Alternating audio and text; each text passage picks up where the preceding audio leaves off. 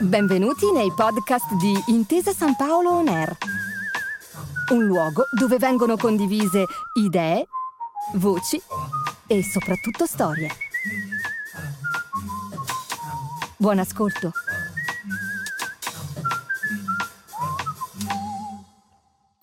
Buongiorno e benvenuti su Intesa San Paolo On Air a un nuovo episodio del podcast L'Italia in bicicletta. Sono Martin Angioni e oggi vi propongo un itinerario a ferro di cavallo interamente marchigiano. Partenza da Ancona, con arrivo sulla costa una cinquantina di chilometri più a sud, a Civitanove Marche, dopo essere saliti in montagna ai circa mille metri del monte San Vicino. Sono in tutto 160 chilometri per circa 1700 metri di slivello. Come luogo di partenza ci troviamo al Duomo di Ancona, la cattedrale di San Ciriaco, simbolo della città, sita sulla sommità del colle Guasco, l'antica acropoli della colonia magno-greca che fu in origine Ancon. Qui, sin dal IV secolo a.C., è documentato un tempio dorico dedicato alla dea Afrodite, protettrice dei naviganti, che era orientato verso est, le cui mura sono state scavate negli anni 30 del Novecento sotto l'abside destra della cattedrale. Il tempio, così come il vicino Arco di Traiano, perfettamente conservato e visibile vicino al porto, sono raffigurati nella scena 58 della colonna traiana di Roma, così come in due celebri dipinti, uno di Pinturicchio nel Duomo di Siena e un secondo di Vittorio Carpaccio conservato al Louvre. Sul Tempio greco venne edificata una basilica paleocristiana dedicata a San Lorenzo, a cui seguì l'attuale basilica, a croce greca, che data alla fine del X secolo. La cupola, che rende la chiesa riconoscibile nei due dipinti citati, è tra le più antiche d'Italia, insieme a quelle di San Marco a Venezia e Sant'Antonio da Padova a Padova. Le cupole erano infatti usualmente, fino ad allora, associate ai battisteri. La chiesa è oggi orientata verso occidente, questo perché la città è cresciuta intorno al golfo del porto che pur trovandoci sulla sponda adriatica dell'Italia è girata verso ovest. Saliamolo in bicicletta e scendiamo a osservare da vicino l'arco di Traiano. Passiamo poi, costeggiando il porto, davanti alla splendida facciata romanica della chiesa di Santa Maria della Piazza, divisa in un fitto intreccio di arcatelle e pilastrini di chiaro influsso bizantino, che richiama la facciata della cattedrale di Zara. I legami tra Ancona e le sponde dalmate dell'Adriatico e con Bisanzio furono sempre stretti, in particolare con la Repubblica di Ragusa, la odierna Dubrovnik, per tentare di contenere lo strapotere di Venezia sulle rotte commerciali verso l'Oriente. Ci dirigiamo ora verso nord, lasciando Ancona, passiamo Falconara Marittima e arrivati all'altezza del castello di Rocca Priora, giriamo sulla provinciale numero 76 della Valdesino, facendo una prima tappa a Chiaravalle per visitare l'omonima abbazia cistercense. Attraversiamo Iesi, di cui qui non dico nulla perché sarà oggetto di un podcast separato. Passiamo all'abbazia benedettina di Santa Maria delle Moie, che lasciamo alla nostra sinistra, e proseguiamo fino al bivio per la strada provinciale numero 9 che sale verso Apiro. Poco dopo aver svoltato e passato la strada a quattro corsie che sale verso Fabriano, ci fermiamo a visitare l'abbazia di Sant'Elena, sita nel territorio del poco distante comune di Serra San Quirico. È un massiccio edificio romanico dell'undicesimo secolo con influssi gotici e bizantini, impianto basilicata a tre navale, spiccano i grandi capitelli con un tipico repertorio medievale di sirene, draghi, animali fantastici, oltre ovviamente che motivi floreali. Per oltre due secoli anche questa abbazia e i relativi possedimenti fecero parte dei cosiddetti castelli di Iesi, cioè centri controllati dalla Respubblica Aesina, cioè la capitale Iesi, che fu città reale e soprattutto luogo di nascita nel 1194 di Federico II di Svevia, quindi città ghibellina. Quindi Iesi, che dal 1230 al 1447 fu in lotta con Ancona, città papalina e dunque guelfa, per la supremazia sulla Vallesina e oltre la Vallesina fino ad arrivare a Osimo e Senigallia. Alla fine vinse Ancona. Da Sant'Elena risaliamo la valle di San Clemente per raggiungere, tra verdi colline su cui sono coltivati i filari del celebre verdicchio, l'abbazia di Sant'Urbano, un'altra delle tante abbazie di questa valle, straordinarie testimonianze delle comunità monastiche che qui si insediarono già dai primi secoli dell'Alto Medioevo, nei turbolenti anni che seguirono l'inesorabile disfacimento delle strutture sociali dell'impero romano. L'importanza non solo religiosa ma anche civile, amministrativa, economica e militare di queste abbazie fu tale durante tutto il Medioevo che ad esempio proprio qui a Sant'Urbano Federico II inviò il suo vicario di corte.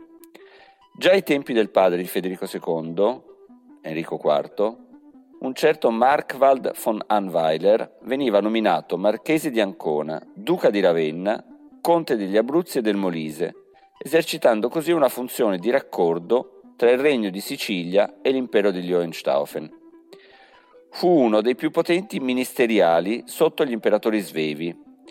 Fu tra i membri del consiglio di reggenza alla morte di Enrico IV, si dice che fu lui ad aprire il suo testamento, venne ammesso al ristretto collegio dei familiari, esercitando così il controllo sia sulla Sicilia che sul futuro del giovane Federico II. Oggi tutto questo ve lo racconto perché possiamo certamente ammirare la bellezza antica di questi monumenti, ma è anche, trovo io, molto gratificante soddisfare la curiosità che la visita di queste antiche pietre risveglia, finendo per rinfrescare le memorie di storia e personaggi ad essi legati, che ci portano ben oltre i luoghi in cui ci troviamo. Scopriamo così che da queste strade è passata la storia del nostro paese e persino del nostro continente. Risaliamo in bicicletta e da Sant'Urbano saliamo al piccolo borgo di Poggio San Vicino, dove imbocchiamo una bella strada di montagna per Pian dell'Elmo, avendo davanti a noi il profilo del Monte San Vicino, che visto da est, cioè dalla parte da cui stiamo salendo, assomiglia al cono di un vulcano. Salendo e osservando la vetta dal basso, cinta da una corona di nuvole illuminate dal sole del tramonto, credevo di trovarmi nella montagna incantata di Thomas Mann. Nonostante i 1500 metri scarsi, un'altezza tutto sommato contenuta, la montagna si staglia imponente, grazie al fatto di essere isolata in questo tratto degli Appennini. Dalla sommità pensate che si arrivano a vedere le coste della Dalmazia.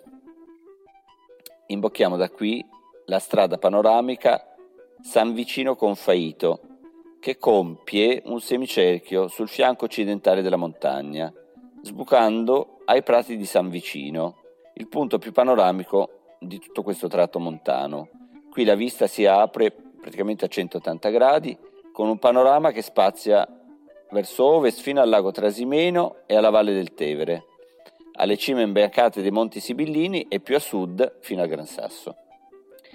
Al primo tornante in discesa svoltiamo a sinistra su una strada sterrata che attraversando boschi di faggi e ampi pascoli, una serie di altipiani detti anche il Tibet delle Marche, ci porta verso il paesino di El Cito, arroccato all'uscita della valle in cima a uno sperone roccioso, una sorta di nido d'aquila fortificato e imprendibile, costruito nel XII secolo dai monaci benedettini a difesa dell'abbazia di Valfucina, che oggi non esiste più, è stata distrutta da un terremoto. Non ne restano che alcuni capitelli. A El Cito non ci sono locali pubblici né negozi, perché gli abitanti hanno sempre voluto praticare la più stretta autosufficienza. Da qui la strada scende prima ripida, poi dolce e sinuosa, tra colline e campi coltivati, verso San Severino Marche. Si direbbe quasi un paesaggio perfetto, preso così com'è da un quadro rinascimentale. San Severino è tutta da scoprire, a partire dalla ellittica scenografica forma dell'ampia piazza del popolo, costeggiata su entrambi i lati da portici ombrosi, per salire poi alla città alta, dove è sito il castello, cinto da mura, la parte più antica della città, purtroppo gravemente danneggiata dal terremoto del 2016, così come le vicine Tolentino e Camerino. Lasciamo, dopo la visita a San Severino, e scendiamo per la valle del Chienti, verso Macerata, dalla quale usciamo percorrendo la poca trafficata, stretta e pittoresca provinciale numero 10, sul fianco sinistro della valle, sopra il tracciato della ferrovia, per raggiungere le due straordinarie abbazie che ci restano da visitare. San Claudio al Chienti, nel comune di Corridonia, e la Basilica di Santa Maria a Piedi Chienti, presso Montecosaro Scalo. Entrambe risalgono al X secolo, entrambi monumenti nazionali dal 1902, si sono conservate intatte nelle forme originarie fino ai giorni nostri. San Claudio è ritenuta la capostipite di una serie di edifici romanici con pianta centrale a croce greca, come San Vittore a Genga o Santa Croce a San Sofferrato, che potrebbe denotare una derivazione bizantina, come anche per il doppio livello, i matronei al piano superiore, con due ingressi separati, le due torri circolari sulla facciata e le absidi radiali, potrebbe denotare una derivazione invece nord europea e lombarda sul modello delle cappelle palatine, come per esempio quella di Aquisgrana, a cui effettivamente San Claudio assomiglia non poco. Diverso invece il discorso per Santa Maria in Piedichienti, nota anche come chiesa dell'Annunziata. L'attuale aspetto romanico risale al 1125, quando venne rifondata su un edificio precedente dall'abate di Farfa Adenolfo, secondo uno stile costruttivo tipicamente cluniacense, cioè derivante dall'abbazia di Cluny, o anche del romanico francese, specificamente per il doppio deambulatorio con tre cappelle radiali lungo l'ampia abside i matronei al piano rialzato e le volte a crociera del piano inferiore sotto il presbiterio. La chiesa ha un aspetto austero e sobrio, tutta in mattoni a vista, con l'eccezione di alcuni pregevoli cicli di affreschi quattrocenteschi attribuiti al maestro di Offida e a un grande Cristo Pantocratore nel catile absidale superiore. Questa chiesa è uno dei pochissimi esempi, si contano sulle dita di una mano, in Italia di chiese dette pellegrine, dotate cioè di quei deambulatori che permettevano ai fedeli di transitare dalle cappelle laterali senza disturbare i monaci raccolti in preghiera nella navata centrale. Un altro celebre esempio di chiesa pellegrina è la cattedrale di Acerenza in Basilicata. Pochi chilometri ancora e siamo alla stazione di Civitanove Marche, da dove possiamo riprendere il treno regionale per tornare ad Ancona.